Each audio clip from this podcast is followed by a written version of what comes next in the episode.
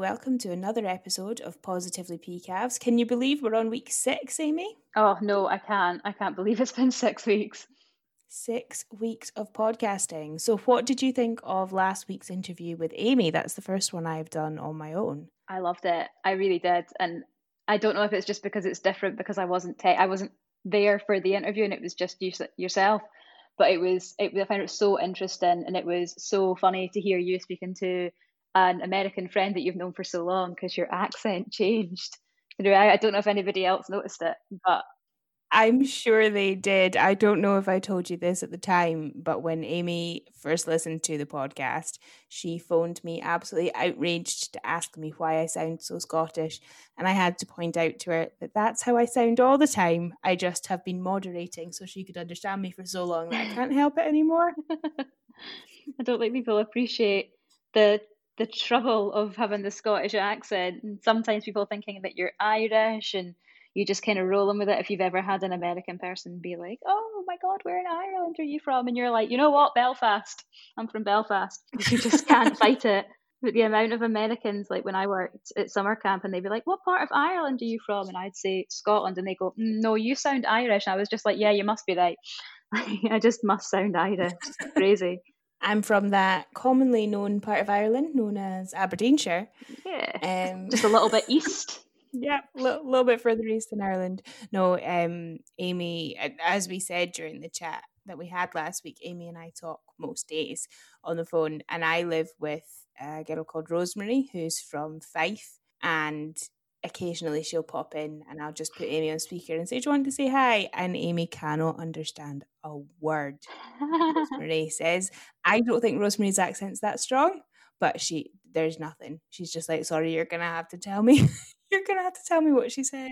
That's wild. I love that. I had a friend at uni who has an American friend from Wisconsin and they were on Skype and my friend's from the border, so her accent's quite smooth and she was telling this American girl about me for the longest time, and she was so excited to get me on Skype just so I could say words like backpack and curly whirly because I'm obviously from the East Coast, so I really roll my R's. Yeah, the challenges of living in an international world with a Scottish accent, I suppose. so, how has your week been, Amy? It's been good. Yeah, I've recently moved my working from home desk to the yoga mat on the floor so I can be lower down. That seems to help my productivity quite a lot. Mm-hmm. Um, I've been editing uh, my interview with Katie um, from the floor. I find that just helps for some reason. Sitting at a desk doesn't doesn't spark the brain anymore. So I'm sitting on the floor on a yoga mat and getting that prepared. Excellent. What about you? How's your week gone? Yeah, my week's been okay. Um, like I said last week, finally got home to see my folks at the weekend, which was a really nice treat. It had been, I think, eleven weeks altogether since I'd seen them, so it was really nice to see them and to see my niece and just check in with them and see how they were doing. So that was great. And of course, we had lovely sunshine. So actually, being allowed to go out a little bit further as well. Mm-hmm. Rosemary and I, who I, I, just mentioned, we went out and played in the River Tay for quite a lot of Sunday. great fun. And then had a barbecue. Oh, that's the best. It was an ideal Sunday. I think 20 to 22 degrees is the ideal temperature for me. I'm not a big fan of very warm. I get a bit crabby. Yeah, I agree. 20, 21 degrees in the sunshine with a little cool breeze. Make sure you're wearing sun cream. Yeah, I actually did. So on Saturday, I my face looked like a tomato. On Sunday, I remembered to wear sunscreen. I went out and bought sunscreen because I had not even just looking like a tomato, Amy. I had my sunglasses on all day and didn't have sunscreen on. Here's me thinking my foundation have an SPF and it would be fine. I had these huge white rings around my eyes and then the rest of my face was bright red. It was not a good look. Like a red panda. Like a red panda. That's cute. I like that. I got the slightest burn because I covered myself in SPF 30 as I do in the sunshine and I was so good about it, but I missed this one spot on my back um, that burnt and it's beautiful and it's very obvious and now now we're wearing jumpers until it goes away. you know. So uh, onto a more serious note, I suppose, Amy, I guess you and a lot of our listeners will have seen on the news this week that there have been protests in the USA, which have now spread to the UK around the Black Lives Matter movement. Yeah. And we wanted to say before we got into this week's episode that we do at PKAVS take our position as an organisation that works with ethnic minority communities really seriously. And it is a conversation that we want to have around race and ethnicity and equality. Amy and I have had a conversation about this, and we are both really conscious that we are both white, we are both fairly privileged. So, what we wanted to say before we get too far into this week's episode is that that is a conversation we will be having, but we'll be having it at a time when we can amplify the voices that should be involved in that conversation and give that space over rather than taking up more space with our opinions, which actually don't necessarily have a place. Our place at the moment is to listen and to amplify the voices of other people. We would also take this opportunity just to remind our listeners that the Minority Communities Hub is ready and willing to offer support where it's needed and that we're also a third party reporting centre. So if you do feel that you or someone else has been a victim of a hate crime, please do get in touch and we will be happy to help with that and, and again ready to listen. So, as difficult as it is then to move on from that particular topic, you interviewed Katie this week, who is a teacher. I did, yeah. So I spoke to Katie, who is a primary teacher um, of around ages 10 to 11, about all things education um, during lockdown and how she's been getting on working from home within her profession.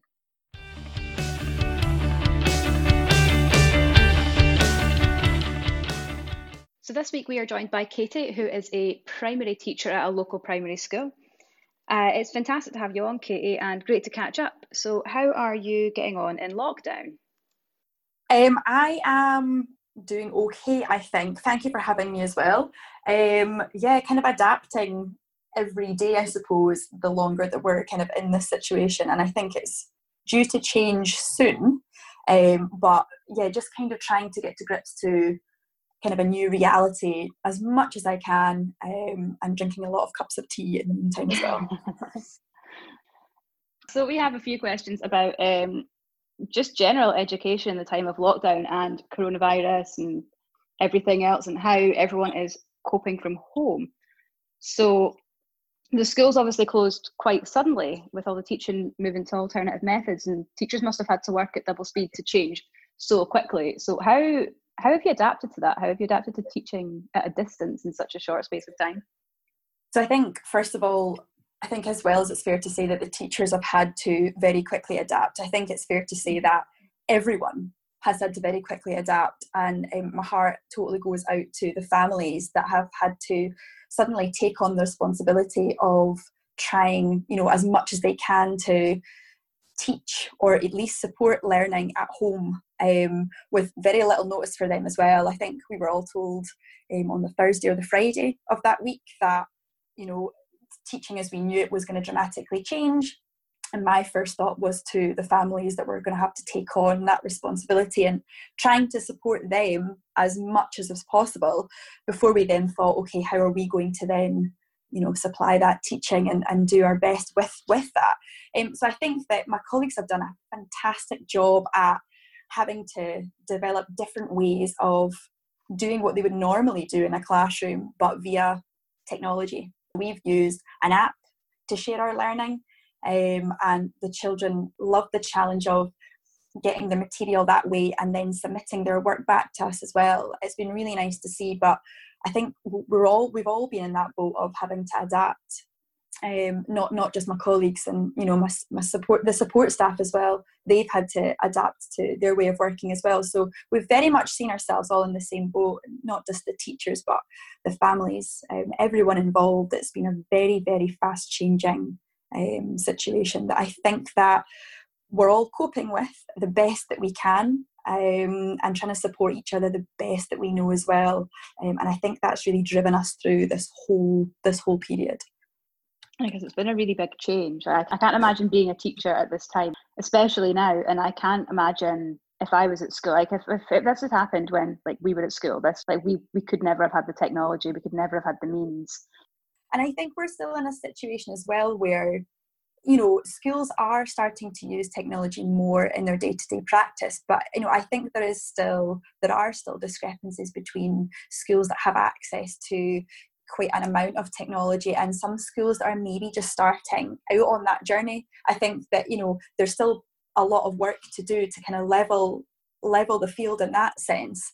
Um, and i think if anything this time sort of highlighted that you know there's still a lot of work um, to be done. I think there's still a lot of work that we can do to make learning as as useful and as meaningful as possible. But i think we're all we're all trying our best um, to kind of navigate very unclear waters at the moment but yeah i take your point i think that things have moved on dramatically maybe even in the last three or four years um, but certainly when I was leaving school, definitely this wouldn't, it would have very much have been, you know, pen and paper. And for some, that's still the case. Um, but I think mm-hmm. we're trying to roll out as much use of technology as we can and support families in that way. But it's it's very difficult. It is very difficult. I don't think there's one one fits all either. I don't think there's one solution for everyone. It looks very different um, for for individual families. So it's it's kind of adapting to that outlook as well. That's quite quite tricky.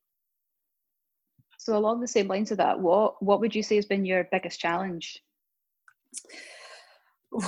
I think my biggest challenge has just been to to keep motivated, to keep to keep going, um, in terms of making sure that any of the learning that I'm putting out there for my class is interesting, is in, in any way active, that it's not all just a pen and paper exercise. Because I think, you know, with the best will in the world, if, if I was being exposed to that sort of work every single day, I would very quickly switch off. Um, and that's me as an adult, let alone, you know, as a 10 and an 11 year old. So I think that's been my, personally, my biggest challenge is making the learning as interesting and meaningful as it can be. Um, and that is tough if you're not with the children every day and you're not able to kind of read what what they're wanting to do next. That can be a massive challenge. Um, but yeah we've all tried our best with that. I know my colleagues have come up with really creative ways to um, to do their teaching. Um, some of them have done little videos as well um, so that the children can still see them um, and i think that's made a massive difference as well but yeah making the learning exciting is quite tricky when it's through a screen sometimes that's been my biggest challenge. The lockdowns obviously had a massive effect on people's behaviour, especially in terms of like motivation. That, but do you feel like the children's behaviour has changed in the course of lockdown, or do you think they're maybe still like individual children obviously behave differently, but this is a completely wild card situation. So do you think there's been a noticeable change in the children's behaviour? It's very difficult to say either way. I think that um, you're always going to have some children that, regardless of where they are and what they're doing, will want to continue to pick up a book or will want to um, write a note to their teacher or will want to get all of the work done as quickly as possible. But I think, speaking for just myself, I, I think my behaviour has changed and my outlook on things has changed quite dramatically um, several times over the last eight weeks. And I, I think that's quite understandable from the majority of children if you know if previously they were really interested in school if they've now switched off because they think well this isn't school as i know it. I think that's very understandable and, and very reasonable for you know a child to have that moment of oh, there's no point in me doing my work. So i completely sympathize.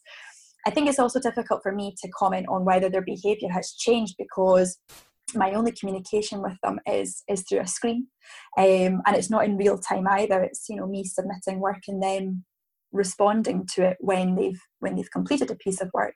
So i'm sure that you know there have been times you know at home when children have thought oh i don't want to do this today.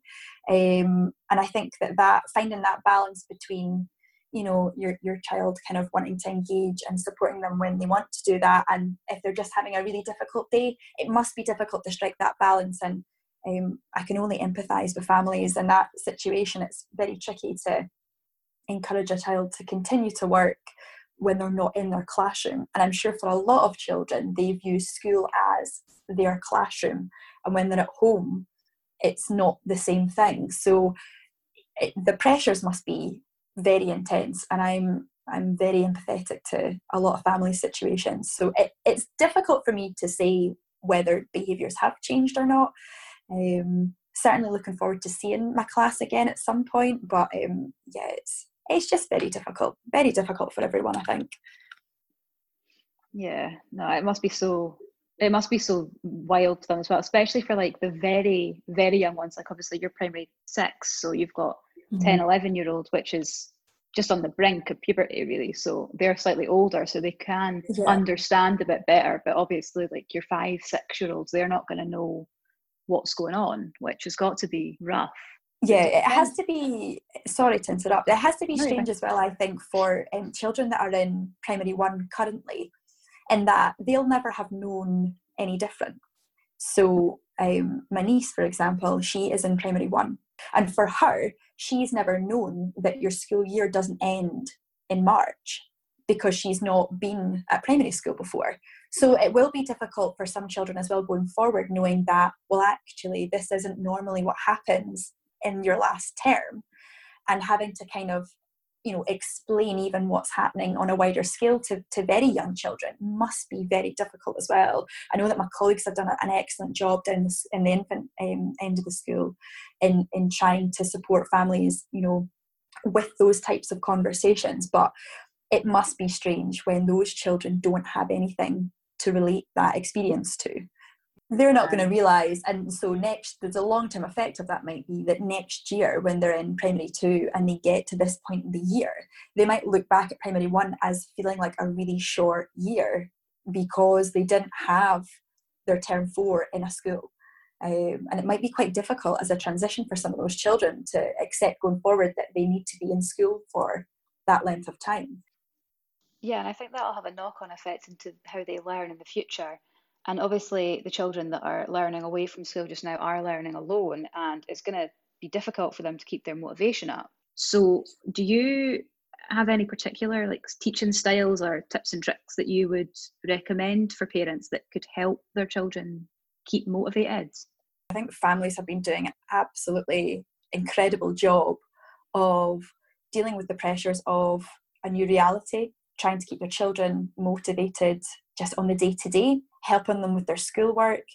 I know some families will have, you know, set aside an area in their in their homes for learning, and then juggling the whole, you know, you know, is my child wanting to do this today, or is it is it not quite working? It must be incredibly difficult. So I think that classrooms are are great for the children to learn because you know there's there's banks of resources they also have their peers to bounce ideas off of and to learn from as well. And I think sometimes that the children learn more from each other than they might do from a textbook being able to work with classmates, I think is quite a big motivator as well to learning.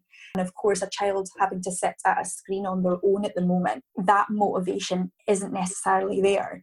And again, I can't speak for all children, because all children are different. Um, but I'm sure for a lot of children, they might feel that they're the only one that's doing the work at the moment because they're only seeing what they're doing rather than what their friends doing or what their wider class is doing. So I think that them not being in school from that social perspective must be having an effect to their learning overall. In spite of that, though, families are doing a phenomenal job. I've seen the work that my class have been submitting, and I can see how involved families are in supporting their children, particularly children as well that have younger siblings, and so the younger siblings being set different work. Families are really pulling together to support as much as possible. But I think, yeah, I think that the school setting is great for having that social interaction with your peers, and obviously that has been missing as an element for quite a long time now that's the massive difference is that obviously myself and my colleagues play a part in the education. I'd be remiss to say that we were redundant. that would be a bit of a silly thing to say. But I think that just having a class full of children who are able to work collaboratively, that has been gone for, for quite some time. So we'll be looking forward to having a version of that hopefully in the near future. Do you think that this style of learning for the kids right now could be a positive for maybe in the future if they were to go to university and they were required to do distance learning? I think the children having to log in of a day themselves and complete tasks fairly independently I'm sure in some settings and with support in other settings, depending on you know what's what's happening at home.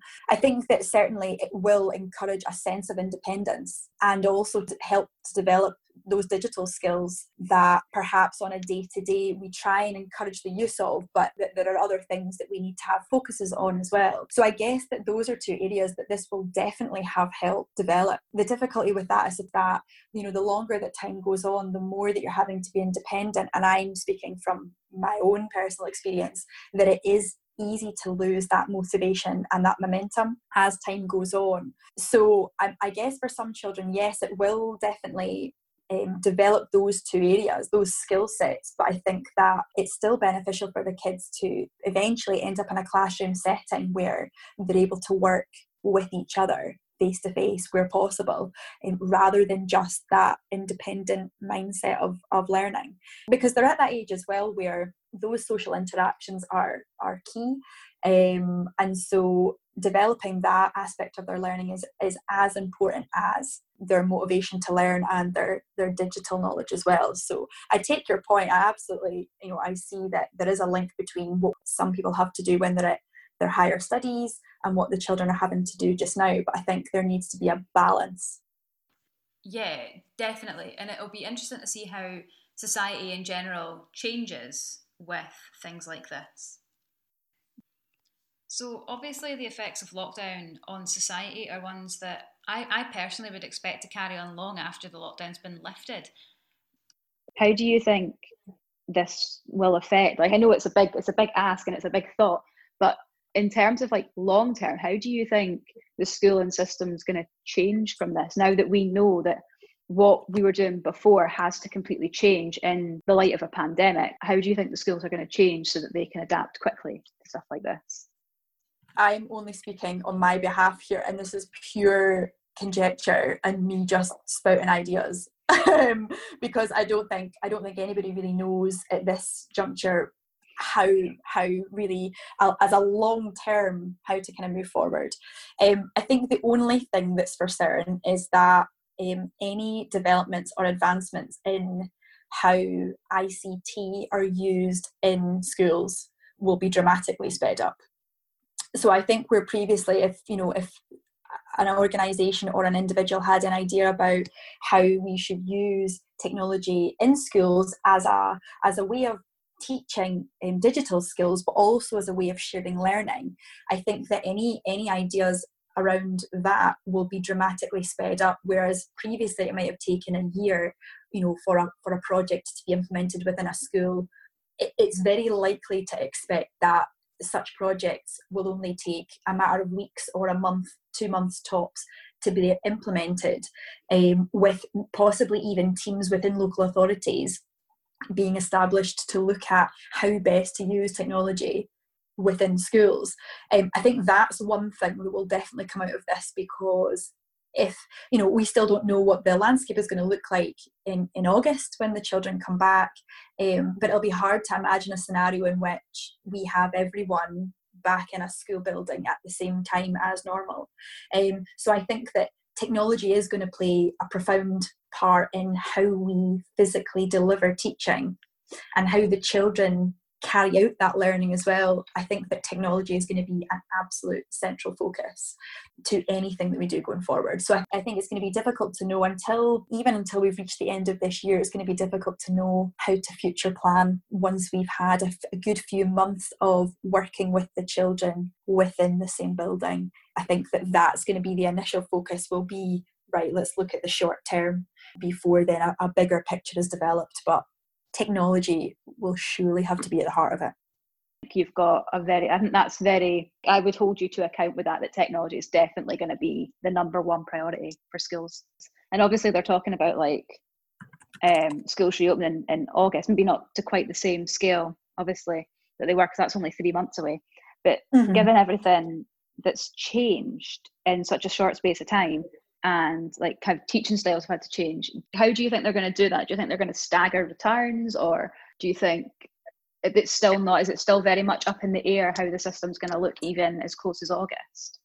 I have no no idea at all, um, and I totally sympathise with um, my colleagues that are having to start to put plans in place for how this is going to work because I think that whatever decisions are made will be made with the welfare of the children and the families firmly in the centre. But I think that I've already started to see the difficulties that schools and teachers are, are facing south of the border with the decision to open schools at the beginning of June. And I just think that there's going to come a point where we're going to have to trial things. And I think with the nature of the virus being what it is, nobody really knows the long term impacts. And I think that whatever decisions are made, there will have to be so many different factors coming to play with it, with everything, you know, from using a cloakroom to how the children go up and down the corridors to how they're dropped off at the start of the day, how they're collected at the end of the day. It's a complete minefield. And yeah, I, I have absolutely no idea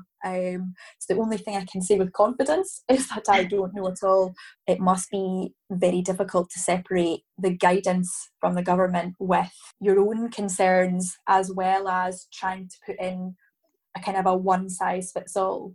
If the schools, so if the schools do go back, like like that's what we're going with, they're going to go back in August, even if it's in a completely different format. But do you think that the schools being closed for so long will have an effect on the kids. Like obviously having the schools closed from March and then it running kind of into the summer break, which is obviously there's not even going to be like a set point that they're going to be able to distinguish between term time and school break to hmm. then mm. go back in August just in a completely different format, whatever that may be. What how, how do you feel about that? Like, what are your thoughts? I think that it's going to be a steep learning curve for everyone. I think that learning, it simply won't be able to go back. If it had been a normal term one, we would have planned for all sorts of different things to sort of introduce a new topic and new maths concepts and what we're going to be doing in writing and reading and spelling that term. But I think that as well as we need to make sure that we are catching up with the children as much as we can in terms of literacy and numeracy, I think that school is just not going to look anywhere like it would have done if if this virus hadn't come to be.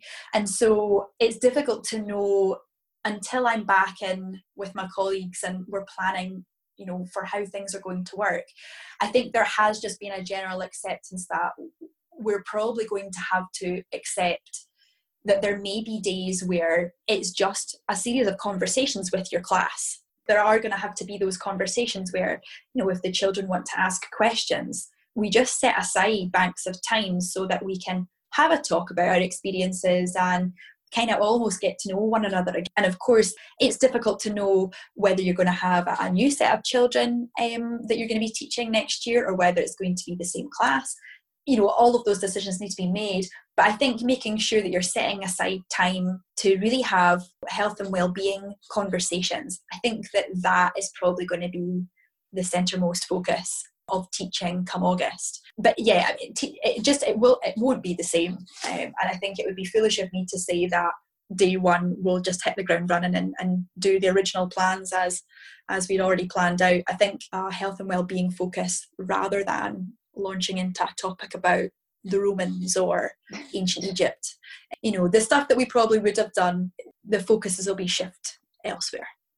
So obviously we've seen a lot of changes in lockdown and way in the way that society systems education's all worked what changes have you seen that you would like to see kept on in the future slash what do you find maybe works a little bit better in the new style of teaching i think i've kind of made reference to technology and developments and how we use technology to teach previously.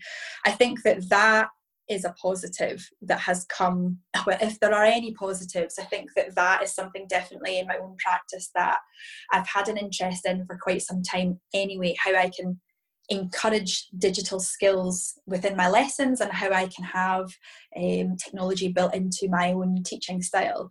I think that um, I think that that will inevitably be an increased part of teaching across the country. We're seeing the value of children having access to iPads to do their learning. It definitely helps to break down barriers to learning as well by having technology available to use to support children that might find even you know putting pencil to paper quite tricky I think that it's going to be beneficial for us to maintain a certain level of digital learning as we move forward. Yeah, I would completely agree with that. I think that's going to be a huge, a huge turn in everything, every aspect of life, but especially within the educational system. Mm-hmm. Definitely. A slightly different question, but still obviously along the same lines. Um, obviously, a lot of parents have suddenly become teachers at home and mm. have had their children with them full time, which for some parents might be very stressful in terms of their life and work life balance and being at home all the time. So, to help them out a little bit, what sort of mm-hmm. general tips do you have as a teacher for parents that are now actively having to homeschool their children, which puts them in a position that they've they've never had to be in before? Mm. So, first of all, I totally need to take my hat off to all of those families because um, they are doing a phenomenal job of supporting their children, keeping their children motivated to learn. I, I can't even put into words how much work they have done within their own homes. Um, it's difficult. I don't think there's really anything that I can say as advice except don't feel the pressure to try and recreate a classroom setting within your home. Children know that they are not at school. For some children, they will still want to learn off their own back, they'll still want to keep doing things. But I'm sure for many other children, that motivation, that momentum will not have been able to be sustained throughout the entire eight weeks of this situation. So I think that, you know, as much as as families are, are, are supporting their children to access the learning that's been provided to them, there is no way that the children are going to view their home environment as a classroom. And so what my my advice would be would be to you know come up with a routine a joint routine with the child about what they would like to try and achieve within a day. And if they achieve that brilliant. If they don't try not to keep a battle going with it because ultimately as much as i've said that i sometimes struggle with motivation when i'm working from home i can completely understand that it must be tenfold for any child at home. And so that's really the only advice that i can give. But you know that's from me being able to say give that advice from afar. And i'm sure that being in that environment all of the time it must be difficult and really picking battles um, must be a part of a day-to-day um, you know a day-to-day thing. So from what i have seen they have been doing an absolutely phenomenal job. So i'm probably not even really in a position to give any advice um, and if, if there's anything i can do um, from afar to support then i'm available but um, they've totally they've totally done what they need to do and um, yeah take my hat off to them. Well that's that's all the educational questions that i have specifically. So move on to my my final light fun question. So every week we ask guests that come on and speak to us about stuff what they've been doing to get through lockdown we've been referring to it kind of like our sanity corner just things that are getting you through so hmm what what have you been doing in lockdown that has been keeping you kind of like sane amongst all the, the chaos so I hope my answer is not too boring um, because I think I'm probably like everyone that I know in that I am a total quiz master now. um, family quizzes um, twice a week for the last eight weeks. Um, I've also done quizzes with colleagues um, which have been very interesting. Um, I really enjoyed attending quizzes before lockdown, um, but definitely the lockdown has encouraged my need to learn pointless facts about food and drink and uh, capital cities. Um, so quizzes have been my absolute go-to, um, and they've been nice because I've kind of measured my days um, between right. Okay, I've got three days until my next quiz, or I have a week until my next quiz. So family quizzes have been great. Um, online shopping has absolutely been something that I've been guilty of as well. Um, and I don't think I've ever known the excitement of someone ringing my doorbell and leaving a package at my front door more than I have done in the last eight weeks. Um, so, yeah, those two things have kind of kept me sane. Um, and I think just having the, the odd phone call with a friend or a family member or even like a, a FaceTime, I think those are the sorts of things that I wouldn't really have thought twice about pre lockdown but now that we're in it those sorts of experiences are, are mean a lot to me they're very valuable to me so those sorts of things have kept me sane and going for the odd walk or two as well definitely not a, a, boring answer. I think that would be the blanket answer for most people is like quizzes, yeah. communication, and going for that, you know, government allowed walk, which yes. now obviously we can do as many times as we want. But yeah, I think that would be the general general statement. And it's good to hear like what like generally we have people saying very similar things when they come on, and obviously me and Jenny have to do it every single week. So we're asking these questions, and people are like, "Oh, what do you get up to?" And we have to be like, "Well, I mean, the same thing. So we're having to come up with like new things every week, which is kind of encouraging. Mm. Like it's almost like, oh, I've got to find something else that I've done this week to keep myself going because otherwise when I go on the podcast I'm gonna say the same thing as I've said for the last three ones. Yeah. So it's good to it's good to hear that everyone's having the same almost mundane, but mundane can be good. I and I hope I'm not that. the only yeah, I hope I'm not the only person that was horrified when the government came out and said that you could now go out for multiple bouts of exercise because it suddenly made me think, oh my goodness, so now I'm feeling the pressure that I've done my one day, my one walk a day, but now am I going to have to go out more than once to do exercise? that that I did not, I didn't enjoy that announcement. Um, well, thank you so much. It's been it's been a really good, really insightful conversation. Actually, a lot of things in there that I'd never really thought of from a teacher's perspective, especially with no like no inclination to be a teacher or an educator myself. So it's been really good. Thank you so much. No, not a problem at all. Thank you for having me on. Can I quickly say, just before I go as well, mm-hmm. that um, I just want to say a massive um, well done and just totally in awe of all of the um, education staff, PSAs, uh, teachers that are manning all of the, the hubs at the moment and have manned the hubs from as soon as the hubs have been open as well. They've been doing an absolutely phenomenal job of supporting um, children um, across the authority and across the country as well. So just wanted to say a massive thank you to them. I think that they've they are amazing, those individuals. Yeah, it's, I'm sure the entire world will agree with you on that one as well. But yeah, I completely support that. It's been fantastic having you on the podcast this week, and I hope you return to education in a classroom in inverted commas environment is everything you want it to be. I'll um, I'll speak to you soon. Thank you very much, Amy.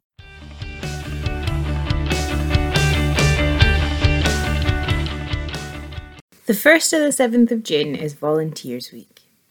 This is a chance for all of us to say thank you to all the lovely people who give up their time to help others. To celebrate Volunteers Week, we asked local people to nominate the fantastic volunteers in their community, people that they know that they thought should be recognised. We asked each person who was nominated to tell us a bit about themselves, the volunteering that they do, and why they volunteer. Here's what they said. Hello, my name is Ian Roy and I live in Crieff. I took early retirement eight years ago from a 30 year career in accountancy and I'm also a volunteer with street and school pastoring in Perth we typically patrol on Thursday and Saturday evenings between the hours of 10 pm and 3 am. And our role is to listen, to care, and to offer help and support, be it with folks who have had one or two glasses too many, with folks who may be homeless, or with others who are just simply struggling with life. We are, of course, famed for handing out lollipops and flip flops, but our main role is to offer a listening, willing, non judgmental ear for folks who need that help, and then to see what we can do to point them in the direction of getting the help that they need. School pastoring is a form of street pastoring for school kids and importantly for their teachers. And every Friday lunchtime during term time, patrols of three of us can be found wandering the streets of Perth between the grammar school, Asda, and the Muirton shopping area interacting with the young folk, answering their questions, and having a bit of fun with them, and also, as necessary, offering an independent and sympathetic ear to their trials and tribulations. COVID 19 has prevented us from doing our regular patrols, but lockdown hasn't prevented us from praying for folks, for the businesses affected by the closure, for the school kids, and for all their teachers, and also for all those folks who regularly assist and support us when we're out on patrol. So why then do I do this volunteering work? Well, The selfish answer to that question is that I just love it. I enjoy following the human instinct of helping others, especially folks in less fortunate situations than I find myself in. But also, as a Christian, this is one way in which we can take the church to the people. For me, school and street pastoring is the church in action amongst the people. And my hope is that we may be able to return to this exciting work very soon indeed. Hi there, my name is Jill, and I'm one of the four coordinators on the Blairgowrie and Rattray Coronavirus Resilience Team.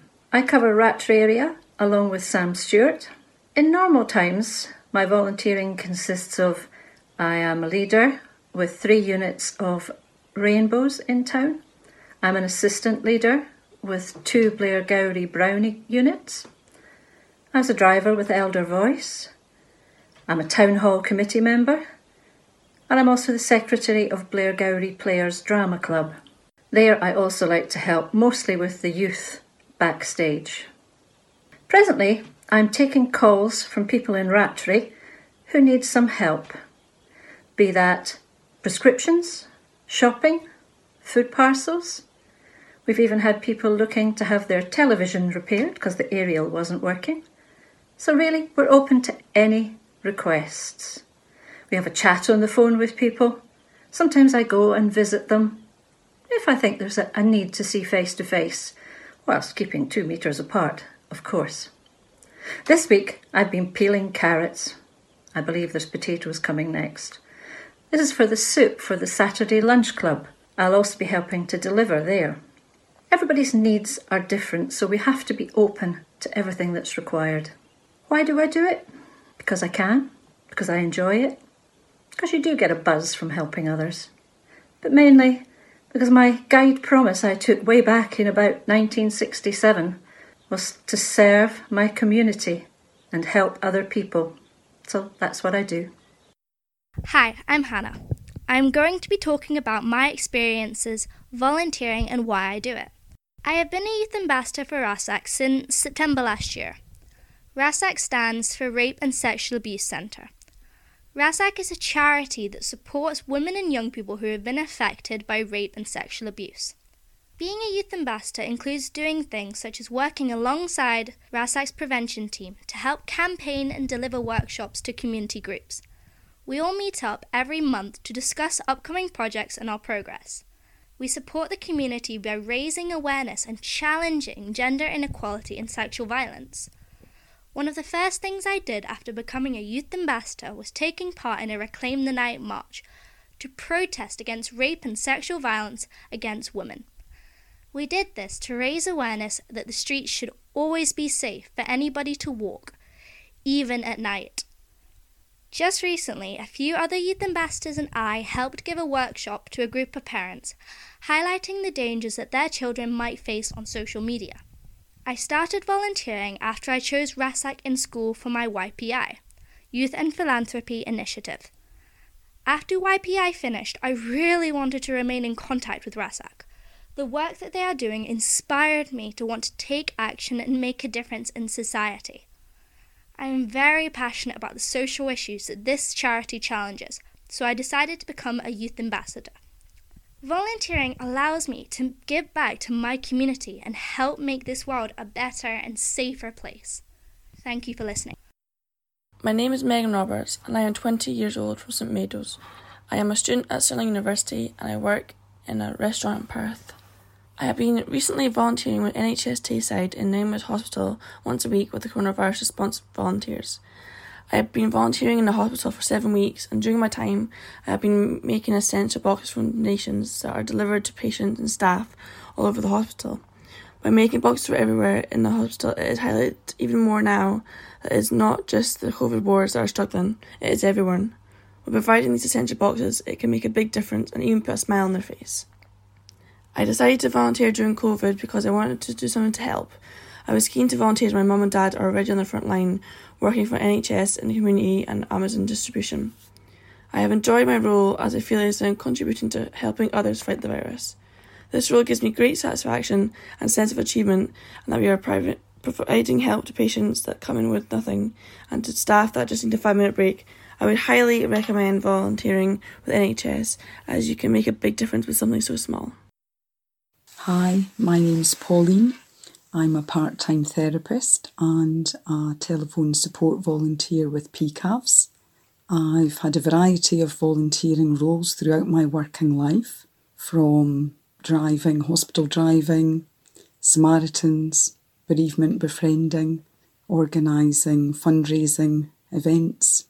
I've also managed um, volunteers in my charity retail work for about 30 years and organised training for volunteers.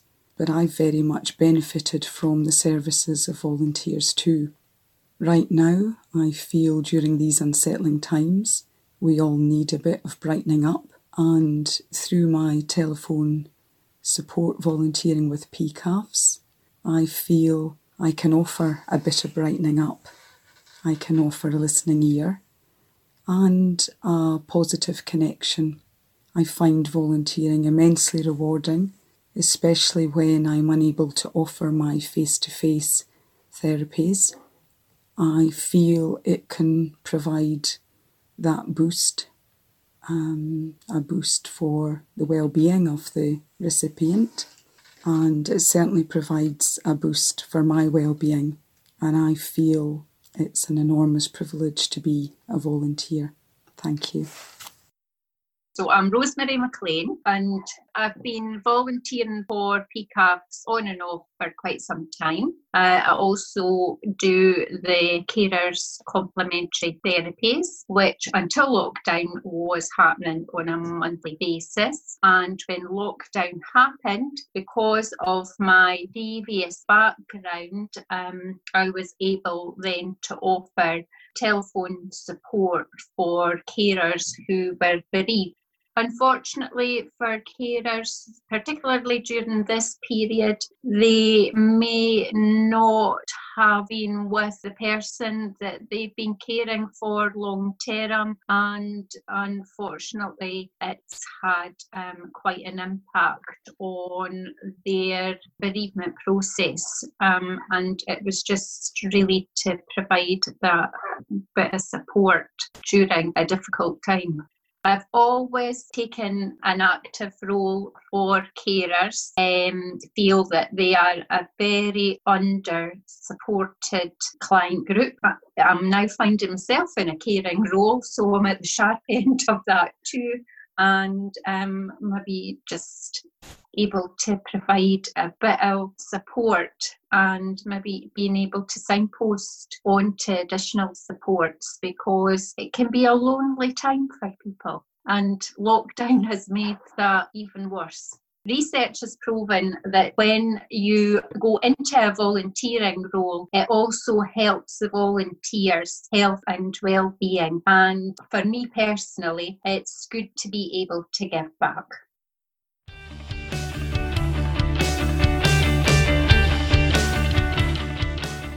Hello, it's Jenny here, and I am here with Kelsey. Hi and Kelsey is going to tell us a little bit about the PKAVS wishing tree. So, Kelsey, what's a wishing tree? Okay, so the wishing tree is a space for the people of Perth and Kinross to express their ideas and hopes for the area as we recover from the COVID crisis. So, what exactly is it and how can people get involved? Okay, so it is literally just a tree, it's Excellent. an apple tree. And um, what we've done is we've got bits of paper in the shapes of flowers and leaves um, with bits of string on them. People can come and write their thoughts and ideas of what they're hoping for in the future on them and tie them to the tree. Oh wow, that sounds great. So they should come to the gateway here on North Methven Street? Yes, so the tree has been placed in the garden area of the gateway. It's going to be open every Tuesday, Wednesdays, and Thursdays. Excellent. And if you're not in Perth or you're not out and about at the moment, how can you get involved? Okay, so as of this week, uh, we've got a team of volunteers who are going to make the resources available for you to write down your ideas in um, community venues, community larders, where you can collect them, complete them, and post them to us. Um, all you have to do is write on the envelope free post PKAVS, no need for a stamp, and no address. Excellent. And is there anything on social media that people can do if they want to get involved in the conversation that way? Yes, we're quite big on hashtags. We do love a hashtag here at PKAVS. We do. Yes, there's a hashtag. It's hashtag Beyond COVID PK on Twitter, and you can send us a message to Third Sector PK on Facebook with whatever you would like to write on the paper, and we'll write it and pop on the tree for you. Excellent. Well, we look forward to seeing that conversation getting going on Twitter as well as um, people's contributions to the tree itself. Thank you so much, Kelsey. No, thank you for having me. We will speak to you later. Bye.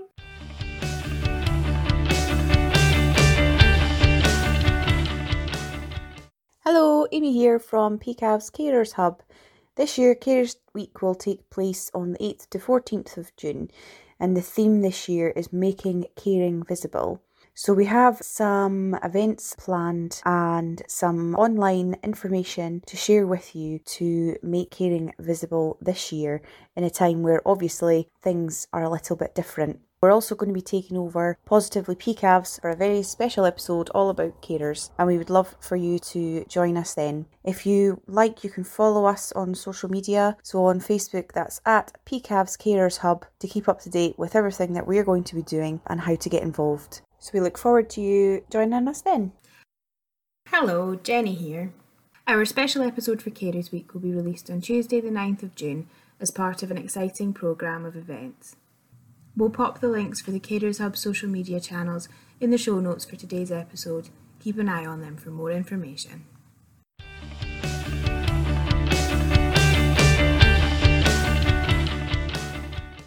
Thank you for listening to this week's episode of Positively PKAVS. And thank you to Katie for joining us and all the volunteers who came on to share their stories. Join us next week where we will be celebrating Carers Awareness Week with a few members of our Carers Hub team to speak about the challenges of different age ranges and recognising carers within your community. That's right, and next week's episode will come out on Tuesday rather than Friday because it's part of an exciting programme of events that the Carers Hub are planning for Carers Week. Yeah, they've got quite the schedule lined up. They do. I am really looking forward to seeing some of the things that are happening. So keep an eye on their social media and the main PKAVS pages for all of that. In the meantime, take care and we'll see you next week. See you next week. Positively PKAVS is a member of the Fair City Podcast Network. Your hosts are Jenny Keenan and Amy Bryson. This week's editing was done by Lindsay McCallum. Thank you to Katie Nichol and Kelsey Bruce for their contributions to the episode, and to those volunteers who appeared. Ian Roy, nominated by Sandy Gunn, Hannah Lewis, nominated by Jack Bell, Rosemary and Pauline, nominated by PKAVS Carers Hub, Jill Oakes, nominated by Samantha Stewart, and Megan Roberts, who was nominated by Catherine Roberts.